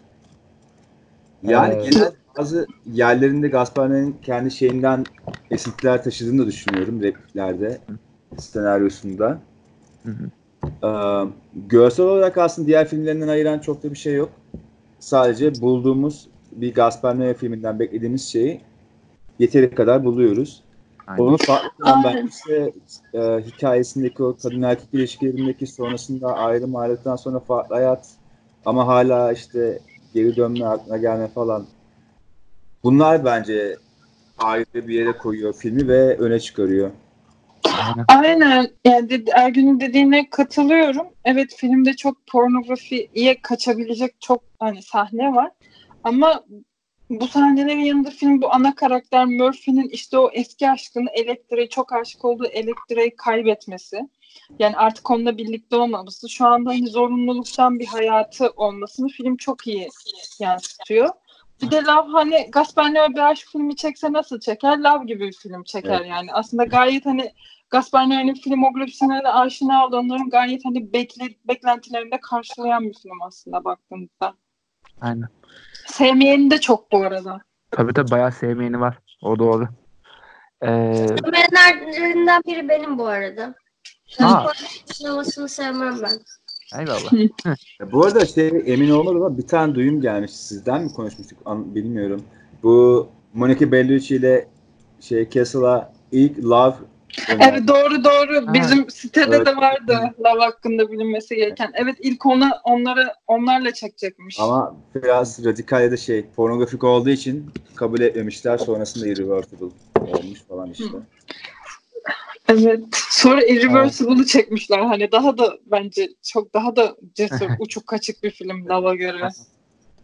Ya orada işte e, oyuncuların tamamıyla bir tercih şeyi yani tercih kriterleri demek ki ona göreydi. Monica Bellucci ile Elvis Miss Castle'ın da ama e, Love hakikaten iyi iş deyip ben burada topu kendime alayım mı? Erdin ister misin? Tabii buyur abi. E, burada ben e, film hakkında hemen spoiler vereyim. Kola var mı? Ya benim listemde var. Senin Ben kaç numara? Benim e, ya çok önemli değil numarası ama he, dört numaraya yazmışım. Tamam o zaman seninle beraber konuşmuş olalım. E, Kova spoilerı Erdin'e geçmede ben hemen söylüyorum o zaman. Bir zamanlar Anadolu'da. Ha evet. Repliklerini bile ezbere bildiğimiz film. E, Evet. Hatta ben de şey repliğini çok severim. Şairin dediği gibi gene yıllar geçecek. Geride benden bir iz kalmayacak. Yorgun ruhumu karanlık ve soğuk çatacak diye. Bir repliği var ya. Aynen. Bu arada ben de severim ama listeye al- alamadım yani. Valla benim e, yani hakikaten 2010'larda en- sevdiğim Türk filmi oldu zaten bu listeye de 5 numaradan girmesiyle. Yani şöyle bana sinema tarihi boyunca bir film yap, listesi yapmamı isteseler bir zamanlar Anadolu'da kesinlikle olur. Muhtemelen. Hı. Yani Aynen. e, En iyi Türk Yani- filmi abi. yani Ben mesela şey yani bir zamanlar Anadolu'yu da çok severim ama Nuri Bilge Ceylan sanırım en çok sevdiğim filmi Uzak galiba ya. Uzak'ı çok seviyorum ben. Allah Allah. Evet. ben- Nuri Bilge sinemasının bu son dönemine mesela daha bir şeyim ben. Daha bir içim ısındı. Çünkü biraz galiba bu eee, o bireyin iç yalnızlığı muhabbetinden daha böyle bir topluma inen bir tarafına ba- başladık ya artık. Ben Evet. galiba o biraz daha içime sinmeye başladı ve ya bir zamanlar Anadolu'da da ya Üç Maymun'daki ilk işaretlerden sonraki bu e, tam olarak bir Nuri Bilge Ceylan'ın bu alana kaymasıyla ufaktan e, bu içime sinen alan oldu benim için işte ve Benim de yani bir Nuri Bilge Ceylan filmini ben 3 kere 4 kere izler miyim diye düşünüyordum da izleniliyormuş. Yani Ya Bir bir zamanlar- zamanlar Benim 12 kere bir zamanlar Anadolu'dayım. wow. o, o fazla da bir zamanlar Anadolu'yu ben de seviyorum da Uzak'a karşı özel bilgim var hani. Doğru. Bilge Ceylan'ın filmografisinde. Doğrudur. Ee, Valla Uzak da iyidir bu arada. Ben böyle diyorum ama yani Uzak'ın da çok iyi bir film olduğu gerçeğini değiştirmez. O ayrı. Ya benim zaten Türkiye sinemasına dair de benim en sevdiğim yani 5 film arasında zaten bir zamanlar Anadolu'da ve yani e, o Anadolu coğrafyasını muhteşem yansıtmasıyla ve yani e, yani Kırıkkale'de geçen herhangi bir e, cinayi olay gibi ya- başlayan hikayenin böyle bir karakterler ka- katmanlarla ilerlemesi ve e, finalde o boşluğa sürüklemesi bize hakikaten şahane bir filmdir. O Ya konuda- er, Ercan Tesal'ın bu kuzudur. Biz kuzudan başka bir şey yemeyiz demek. Çok iyi ya. Bu arada bir zamanlar Anadolu'da şey böyle ben bu aralar bizim filmler arasında da çok liste haberleri yaptığım için biliyorum. Hani son 10 yılın en iyi filmlerin listesini işte playlist'in birkaç listesinde gördüm. Film Stage'in birkaç listesinde de hani olan filmlerden biri Aynen. bu arada. Tabii tabii. Hani bayağı dünya ünlü bazı sinema sitelerinin listelerine de girmiş bir film. Hani Kış Uykusu da var. Ama bir zamanlar Anadolu'dayı daha çok gördüm mesela. Aynen ya. Ya bir Çehov metni anlatısını bir filmde görmek hakikaten ya dünya çapında da bir olay zaten ve ya bunu bizim sinemamızda gö- görmek e, apayrı bir mutluluk tabii yani. Bu çeşmenin başında mesela kurduğu kadraj, Evet. ışık Yani mükemmel. Tek kelimeyle mükemmel yani. teknik şaheser zaten canım. O şey yok yani. Evet evet. Ya ben de bir 5-10 kere daha açabilirim muhtemelen. En ya en kötü ihtimalle YouTube'dan aratıp Arap dizi- dizim eniştemiz, Arap dizim eniştemiz diyebilirim yani. Çok severim ben onu. Ee, çok iyi bir kamera arkası var. YouTube'da Kesinlikle. yayınlamıştım. Evet. Aynen. Yani izlemeyen varsa mutlaka da izlemeli. Onun kamera arkası bir de kış uykusunun kamera arkası. Çok iyi. Hı hı. yeni Ee, Valla ben o zaman gelmiş. aynen Hata Arjantin'de geldi. Ee, ben o zaman topu e, onların eşekçiliği baş, başkadır. Bunların eşekçiliği başka bir şeydir. Ama bunların köyünde de Cafer, eşekçi Cafer derler diyerek topu 4 numaradan Sıla'ya atıyorum. Ben dört numaramı söyledim ama. Söylemiştim. ya. Doğru ya. Omba Densol ama onun yerine Doğru. isterseniz falan diye giriyormuşum. Yok Ya- Omba Densol. Onun yerine asla demiştim. değiştirmem. Doğru. Doğru Aynen. diyorsun. Doğru diyorsun. Çok seviyorum o filmi. Buradan bir kere daha sevgilerimi sayılmış belirteyim. olması. Aynen. Hayran, hayranım. Bu ara bu hafta yıl- ben bir tekrar izleyeyim ben. Aynen. Hazır bak yılbaşı tatili. Orada. Aynen. O zaman topu direkt Betül'e atıyorum. Ben bu numarayı söyledim. Ben üç numaraya geçeceğim direkt. 3 numarayı o zaman şey yapalım. Saklı tutalım. Hemen Erdin 4 numarasına gelelim. Oradan şey yapalım. Devam Tamam. edelim. Erkin'e Şey- dördü önerim. Benim Erkin- bir zamanlar Anadolu'da olduğu için geçebiliriz Aa, aslında. de o da 4. 4. Çok iyi ya. Bu bitti. Direkt bana geldi. O zaman benim 4 numaram farklı. Hemen onu açıklayayım. O zaman 3'e başladık. Ee, The Grand Budapest Hotel. Ya. Evet. Bunu anlamam düşünülemezdi. Ben biraz çok emindim Grand Budapest Hotel'i söyleyeceğine. Ya. Aynen. ya özellikle muhtemelen Betül benden bekliyordu o hareketi. Çünkü Grand Budapest Hotel hastası olduğum bayağı bir bilinen bir gerçek ve ya bir ara belki Betül görmüşsündür şey benim bilgisayarda şeydi masaüstü şeyim resmim oydu. The Grand Evet Budapest sonra koltuğuma sen resim yaptın. Ee, yok şu an şey bende. Yani bir blot var. Ha işte. Ortam. Aynen.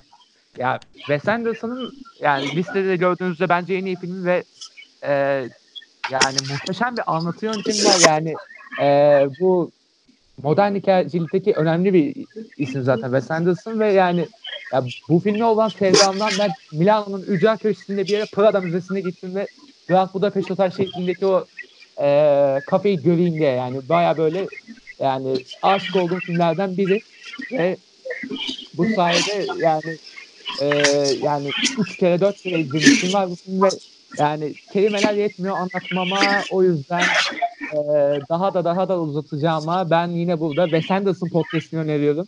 Orada bayağı bir aşağı Wes Anderson podcast'inde bunlar konuşuldu. e, o zaman 3 numaraya döneyim. E, sıra senin 3 numaranı alayım. Bu filmin hiçbirinizin listesinde olmadığına eminim. Ama korku filmlerini çok seven biri olarak ben bu filmi listeye koymazsam yine gözüm Kesin açık yoktur. gide Evet. gözüm açık gidebilirdi belki. O zaman Ee, o filme eminim. Hadi bakalım. çok söz ettim aslında daha önceki konuşmalarımızda. Ee, ilk uzun metrajını çeken bir yönetmen için gerçekten çok iyi, sinemaya çok iyi bir başlangıç olduğunu düşünüyorum. Hereditary diyeceğim. Evet. Tam ben Benden gayet beklenilecek bir davranış. Evet tam Biliyorum. sılalık bir film gerçekten. Tam sağlık. Aynen öyle. Evet ya bunun dışında Hereditary yani bence son yılların en iyi filmlerinden birisi. Yani bir korku filmi olarak da çok iyi. Hani en iyi tüm genel olarak da iyi.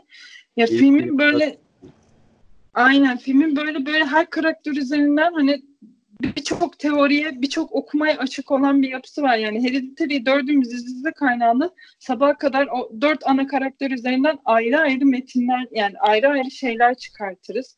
Filmin öyle bir çok katmanlı bir yapısı var. Oyunculuk performansları müthiş. Tony Collette ben kendisine çok hayranım. Buradan bir kez daha öveyim kendisine. Son yılların en iyi oyunculuğu bence.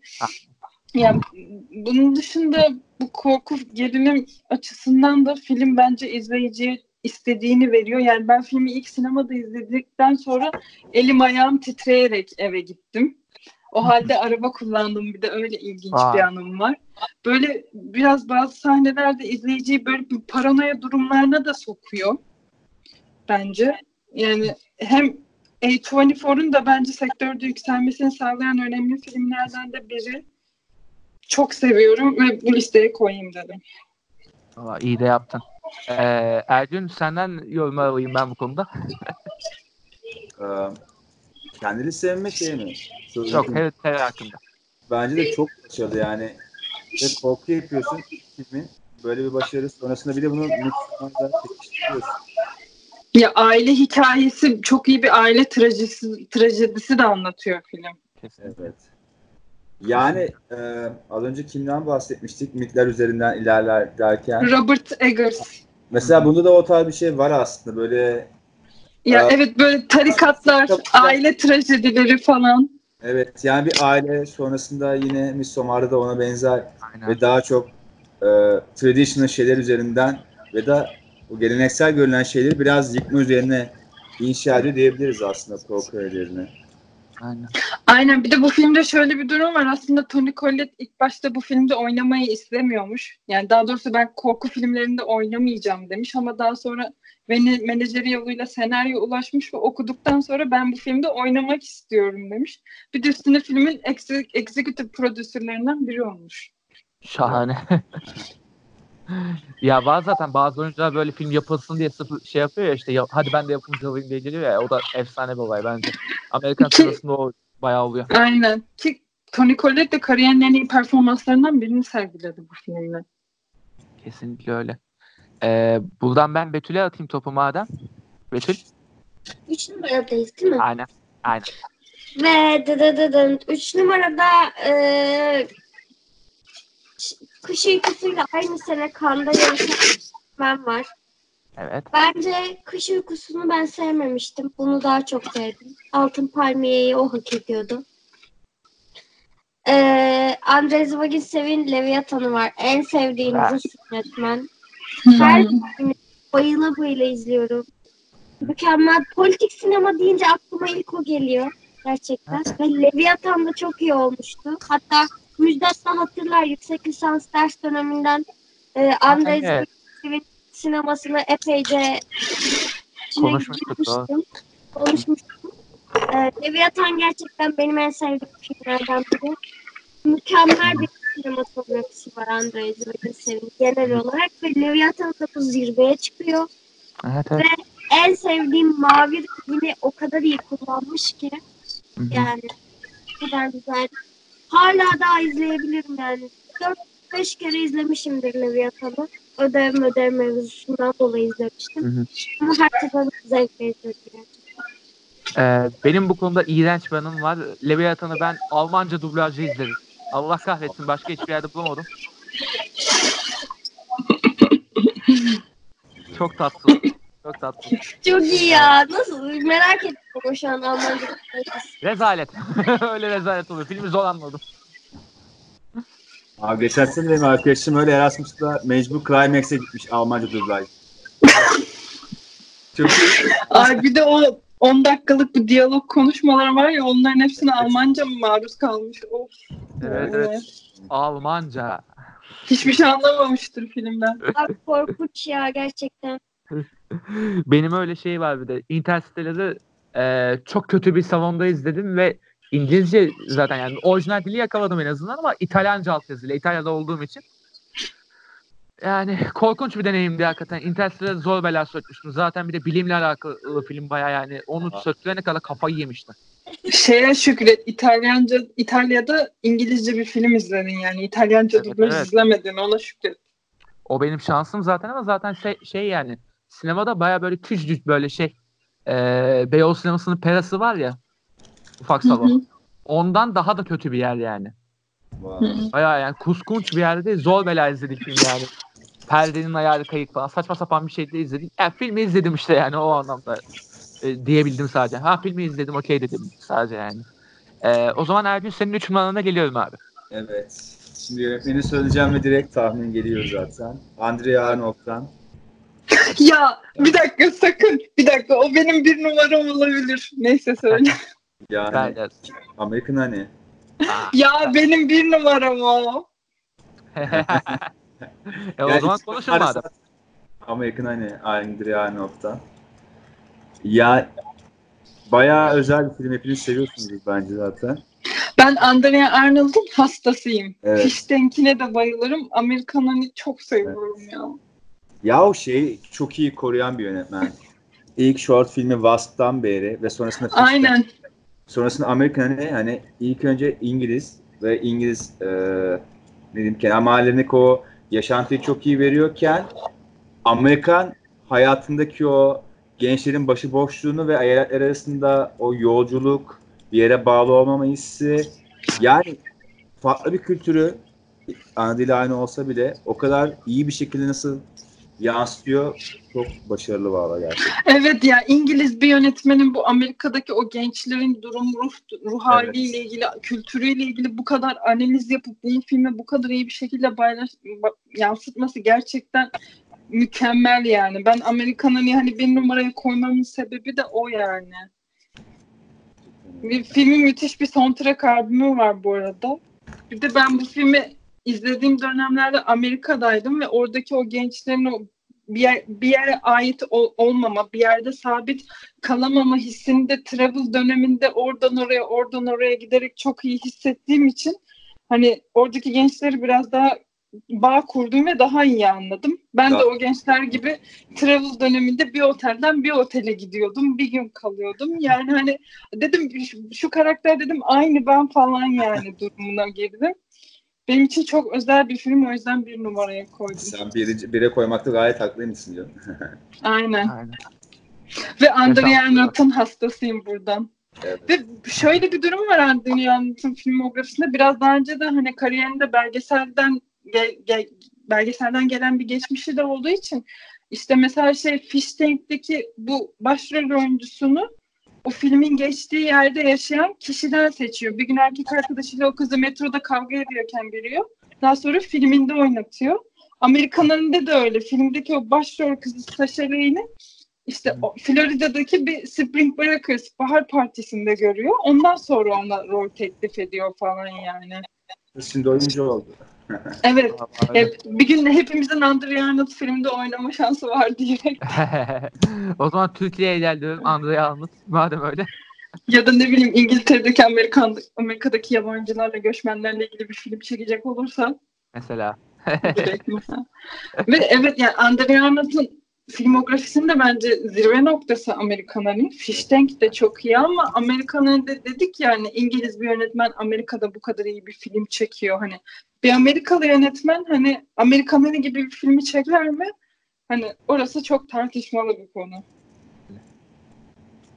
Hani Evet. Görsel olarak da yani genel yani tanıdık olduğumuz Arnold e, kamerasının üstüne yani sahne olarak seçilen o atmosferler, anlar da böyle günün çok özel saatleri ve Amerikan bunlar çok fazla var. Evet bir de buradan ben şeye de ayrı bir parantez açmak istiyorum. Charlie Wolf. Ya ben kendisini hep oldum olası çok sevmişimdir. Ama hani nefret edeni de çoktur. Ama Amerikanların da çok iyi bir performans şey sergilemiş. Evet ben böyle bir şey var bu. hayranım. Bu Charlie Cox bir tane bak bir böyle büyülü falan bir filmde de başrol değil mi? Evet öyle bir şey de vardı ama çok nefret Aha. eden de var. Ben anlamıyorum. Ha. Boardwalk Empire'da çok iyiydi. Ben oradan hatırlıyorum abi. Hı. Ya ben Efsane kendisini performansı seviyorum. Hı. Kendisini İyi. seviyorum. Ee, O yüzden Amerikan Ali'yi bir numaraya koydum. süpersin. Za- o zaman senin bir numaranı işlemiş olduk. Onu zaten e, seni bir numarada o zaman dinlendireceğiz biraz. Betül e, sen Amerikan hani hakkında ekleme yapmak ister misin? Onu izlemedim bir türlü ya. Şu an hatta yeniden aklıma geldi. E, Betül- evet. İzleyeceğim izleyeceğim bir, bir kenarda beklettiğim ama izlemediğim bir şey. Hatta aklıma gelmişken yarın akşam izleyeyim ben onu ya. Evet film 3 saat izle. Beni şey yapmaz. Ya Ama Benim şu, sen konuşurken düşünün ben onu nasıl kaçırdım, niye izlemedim falan diye. Aklımdan çıkmış gitmiş mesela. ama hiç yani 2 saat 45 dakika falan ama hiç öyle hissetmiyorsun bu arada. Evet. Canım, ben- ben hayatta film süresini takılmıyorum. İsterse 15 saat olsun. yani. Yani zaman bir de film izliyorken çok çabuk geçiyor. Öyle bir durum da var. Aynen. Ee, o zaman ben de benim 3 numaram olan The Irishman'ı zaten demiştim. Burada yine tekrardan The Irishman podcast'ini öneriyorum. Ee, hemen o zaman 2 numaraya geçiyorum Sıla. Ee, benim iki numaram yine listelerinizde olmadığına eminim. Yine korku Ama- geldi. Yani tam gibi? Tam korku da değil ama söyleyeceğim. Ee, bence modern anlamda bir başyapıt filmlerden biri. Geçen buluştuğumuzda da konuştuk. İzlemesi zor bir film ama izlediğinizde bence çok şey hiçbir şey kaybetmeyeceksiniz. Raw diyeceğim. Hmm, güzel. Raw İstanbul Film Festivali'nde gösterilmişti Türkiye'de hatta. Mayınlı ve festivalin en beğenilen filmlerinden birisiydi. Julia Docarno'nun ilk uzun metrajı hatta. Bu da bir yine ilk uzun metraj bir film.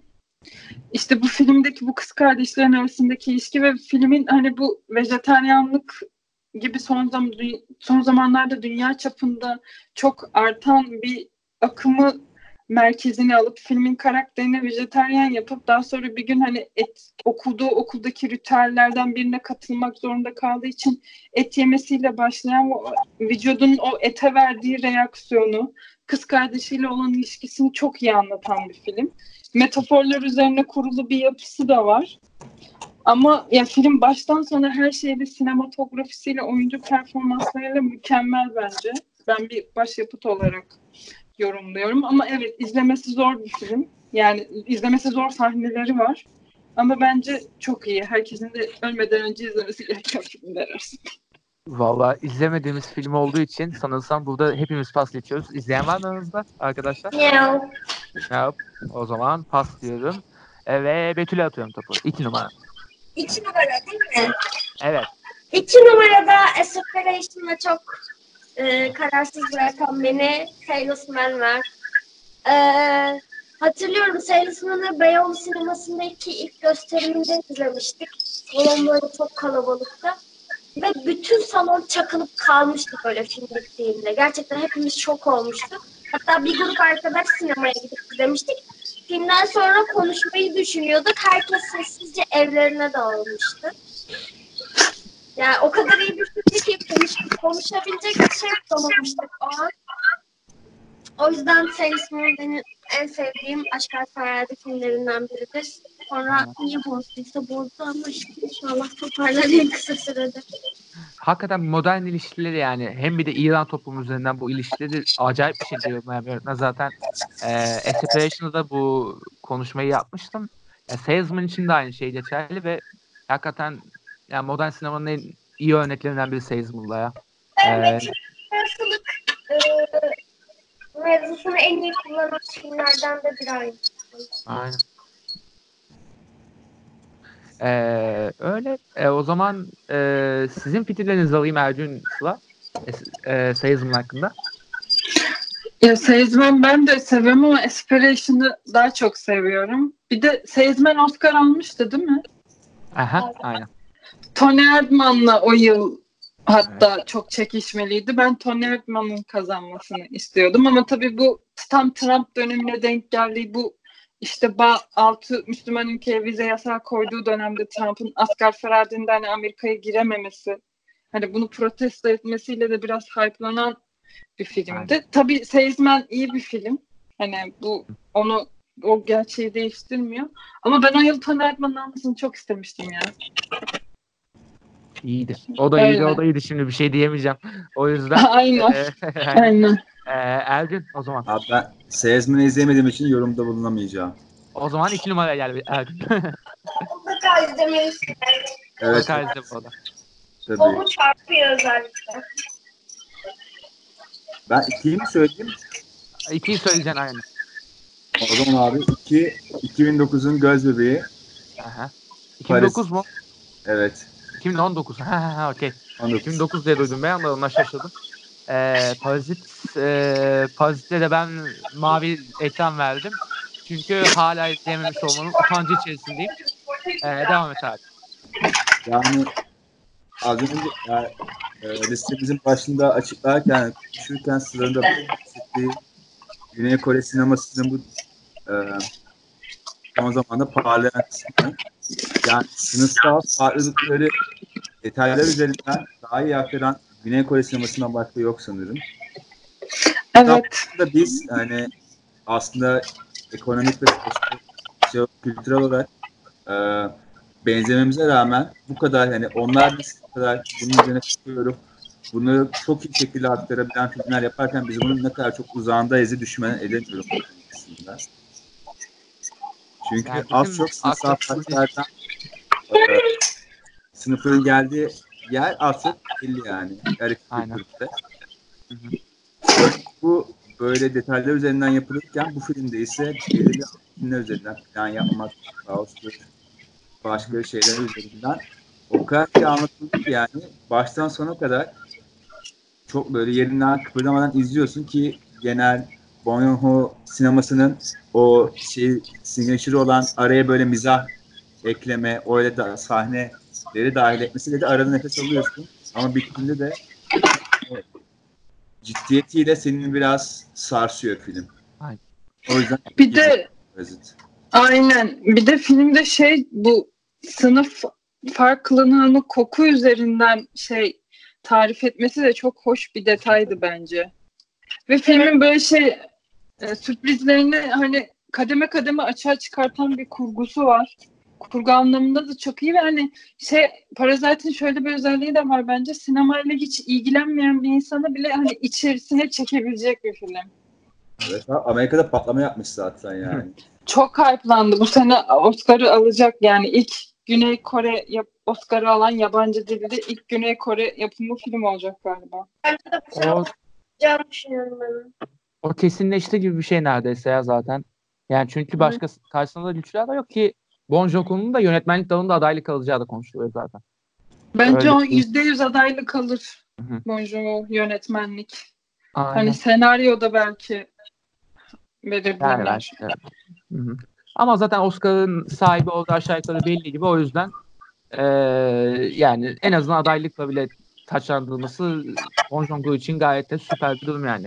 Yani bir de Aynen. kendi eliyle çektiğim bir filmle bu bayağı büyük bir başarı tabii. Eee, Bir de daha zaman- önce Snowpiercer'la Okya'yı falan çektiği için de Amerika'da belli bir kitlesi olan bir yönetmen Aynen. zaten. Aynen. Evet. Ee, doğru zaten Hollywood piyasasında da bir giriş yapmışlığı var aslında. Doğru diyorsun. Evet. Hı hı. Benim de iki numaram The Master bu arada.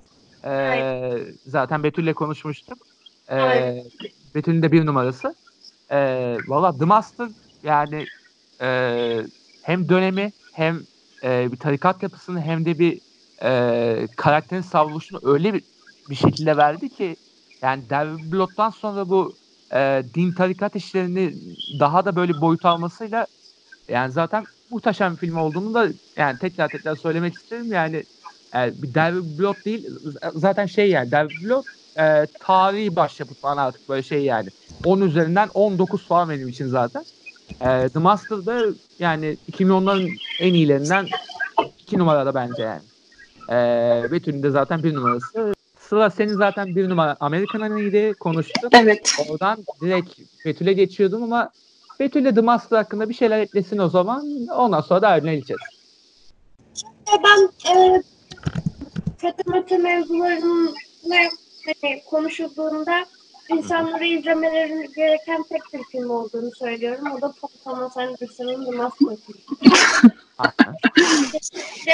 Kesinlikle, bir gruba ait olma hissinin ne ifade ettiğini, ka- bir karakterin bir gruba dair olduktan sonra nasıl savrulabileceğini çok iyi anlatıyor.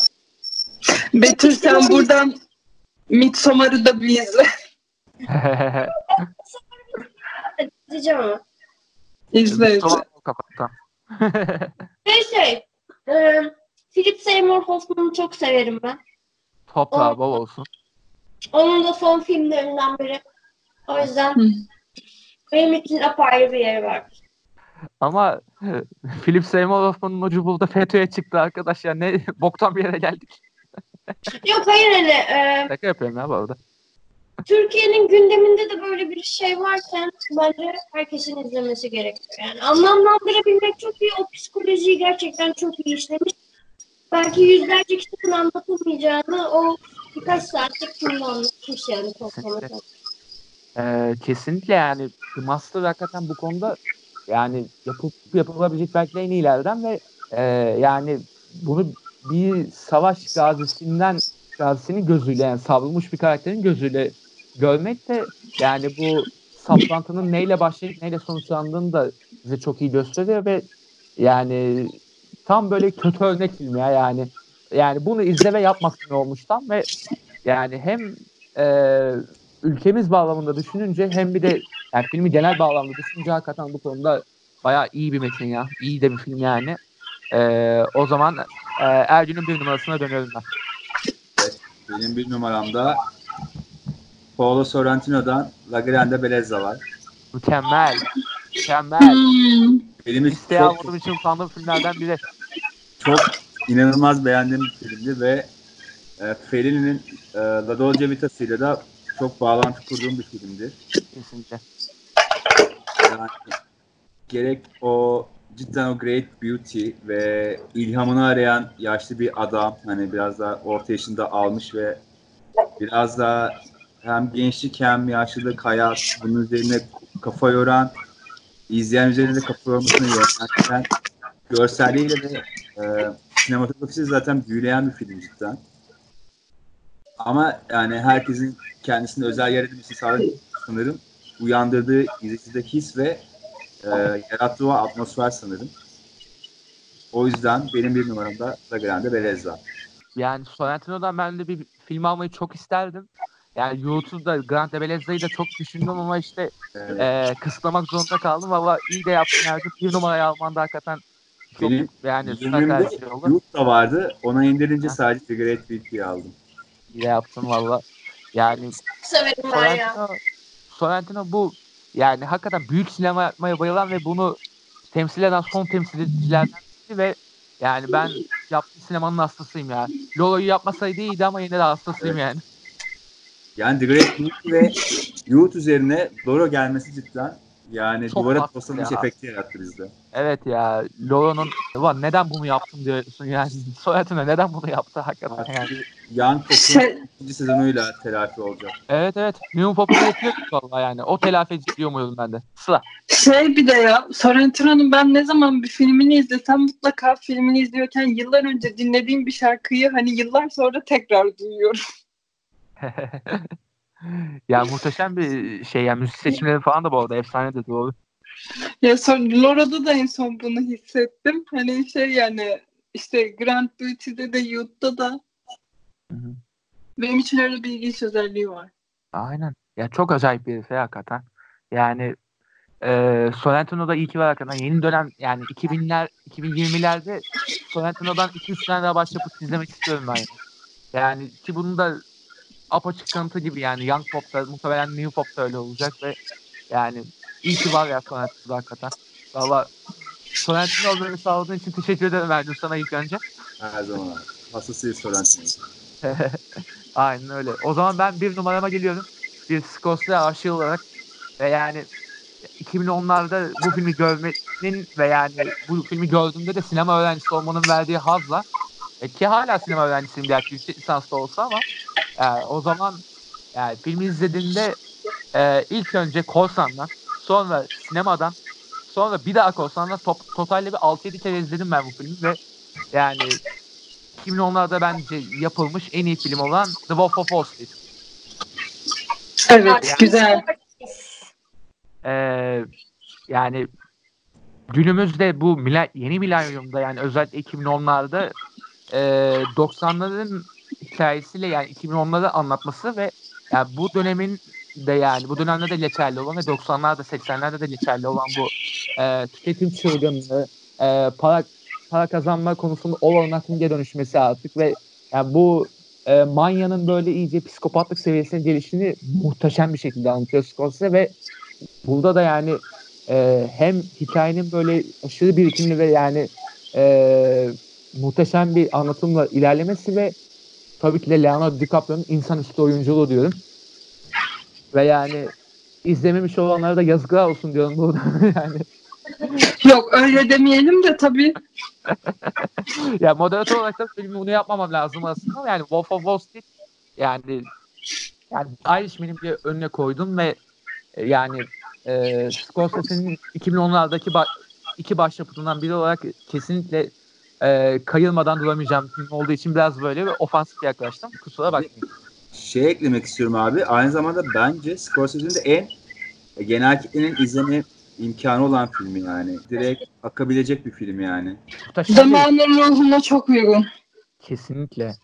Ve Evet. Scorsese bir yaşlı bir yönetmenin böyle içine genç bir film yapabilmesi gerçekten muazzam.